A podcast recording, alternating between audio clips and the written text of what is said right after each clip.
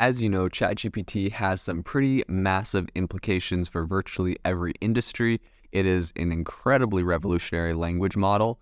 Um, so, today we want to talk a little bit about how ChatGPT will change the world. What are some of the impacts we're going to see from this technology? What are some of the uses? And I guess, what are the biggest uses that we're anticipating um, and the impact of those uses? So, one of the key ways that ChatGPT is really set to change the world is by improving the quality of communication. So, the model's ability to generate text that is similar to human writing makes it ideal for use in chatbots, customer service applications, and virtual assistants. So, this is going to result in improved communication between companies and their customers, in my opinion, um, and making the customer service experience a lot more efficient and personal, right? Because uh, what ChatGPT is so good at is beyond just a question, it's looking at the context of that question um, and the context of perhaps a company and what they do. So, chatbots can also be used to provide information and support to individuals in real time, which can save time and reduce the need for human intervention, aka ChatGPT, uh, you know, chatbots built on the ChatGPT technology that companies are using are available 24 7. Um, and if they're able to give some level of accuracy in their information, that's an incredibly valuable tool to have um, that helps companies out a lot, but also helps people out a lot, right? Um, trying to get their answers in a timely manner um, 24 7 is pretty valuable. So, another area where ChatGPT is set to have, I would say, a pretty major impact is the field of content creation. This is one of the first things I was using it for when um, I introduced, when I discovered a content writer. So, as we know, the model can generate articles, stories, poetry, pretty much anything. Um, and it allows content creators to produce pretty high quality text in a fraction of the time um, that it would normally take to write it manually. Um, so, I predict that this is going to lead to an increase in the volume of content being produced, as well as the decrease in cost and time required to produce it. Now, some people have different different uh, differences of opinions on if this is a good or bad thing. Um, but nonetheless, that is one of the big impacts that will happen. Another area is in the education sector. Um, ChatGPT is set to make some pretty big impacts on how that whole thing goes. We know that a lot of people are grappling with that. New York is trying to ban it in schools. Teachers are worried that it's going to be used to write essays. Recently, I was actually looking at a tweet online that made me a little bit less concerned about that um, from a teacher that said, you know, we're just getting started on the semester and I've already received a ChatGPT written response essay. Um, and he was saying that it's actually pretty easy to spot ChatGPT written essays as long as you're actively using the service yourself. Um, you can kind of see patterns in how it writes things and also mistakes it makes. Um, and especially when it comes to dates, times, uh, amounts of money, right? It's not good at the whole numbers thing. Um, and so if you can fact check an article, um, in addition to understanding that it sounds pretty AI written, and find that there's some errors there, it, it's pretty obvious. So, as far as education goes, um, I'm actually not in favor of banning ChatGPT from education. I don't think that makes uh, much sense. I mean, people are going to find a way around it, VPNs, whatever, eventually. Um, but what I will say is, I think it's very similar to the calculator. When the calculator was invented, I'm sure math classes were mad, wanted to ban it for math class, it's cheating, etc.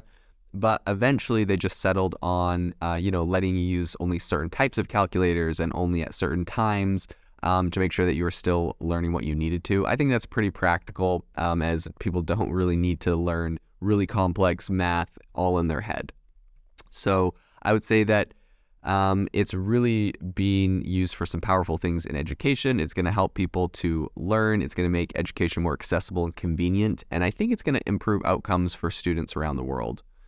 Another area that is really exciting is the field of medicine.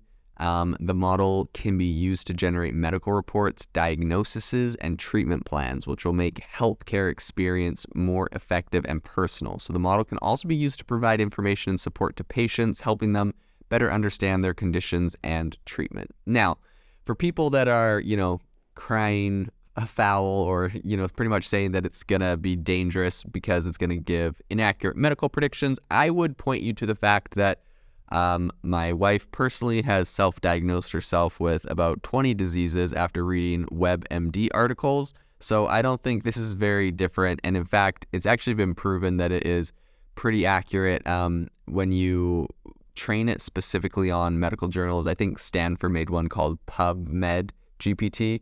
Um, and essentially, they trained it on all medical journals. And you could say things like, a middle aged woman between this age and this age from this ethnicity is suffering from these um, conditions. What is a likely outcome? And it gave her like uh, it gave a likely outcome. And I think they they did this for a bunch of people. They went and tested it. Doctors typically uh, suggested one thing, and in the Chat GPT or in the GPT response for that specifically trained model, it said many people will think it is this, but because of this, this, and this reason, it's more likely to be this. And it was actually accurate uh, with that. They've also used it to accurately help predict Alzheimer's and a lot of other things. So it's not perfect. Obviously, this thing's pretty new technology, but um, going into the future, especially on models that are specifically trained on very specific areas in medicine, right? Like imagine a model trained on every piece of data in the you know heart health area, um, being able to help diagnose different heart problems, I think could be very powerful. So that's that's playing out, but I think we're kind of getting started and seeing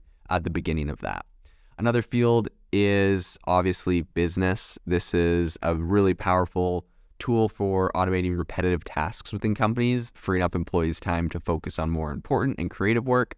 Um, and this is going to result in increased efficacy and productivity across, I think, all departments inside of corporations, all administrative tasks, marketing, research. Um, this is really going to help people to stay ahead of the competition if they're leveraging a lot of these um, AI tools using ChatGPT. Finally, I think ChatGPT has potential to change the way we interact with technology. The model's ability to understand and generate human like text means that it can be used to create more natural and intuitive interfaces for technology. So I think this is going to make it um, easier for people to interact with technology in a lot of different areas and will help increase adoption and accessibility because of that. Just to wrap up, I think this is a technology that's going to impact many, many areas. We've obviously just covered a few of them, but it's going to be cool to um, stay on top of this and follow up and see how this continues to be developed and improved. And I think we're going to see some pretty incredible innovations that will have some pretty big impacts on the world.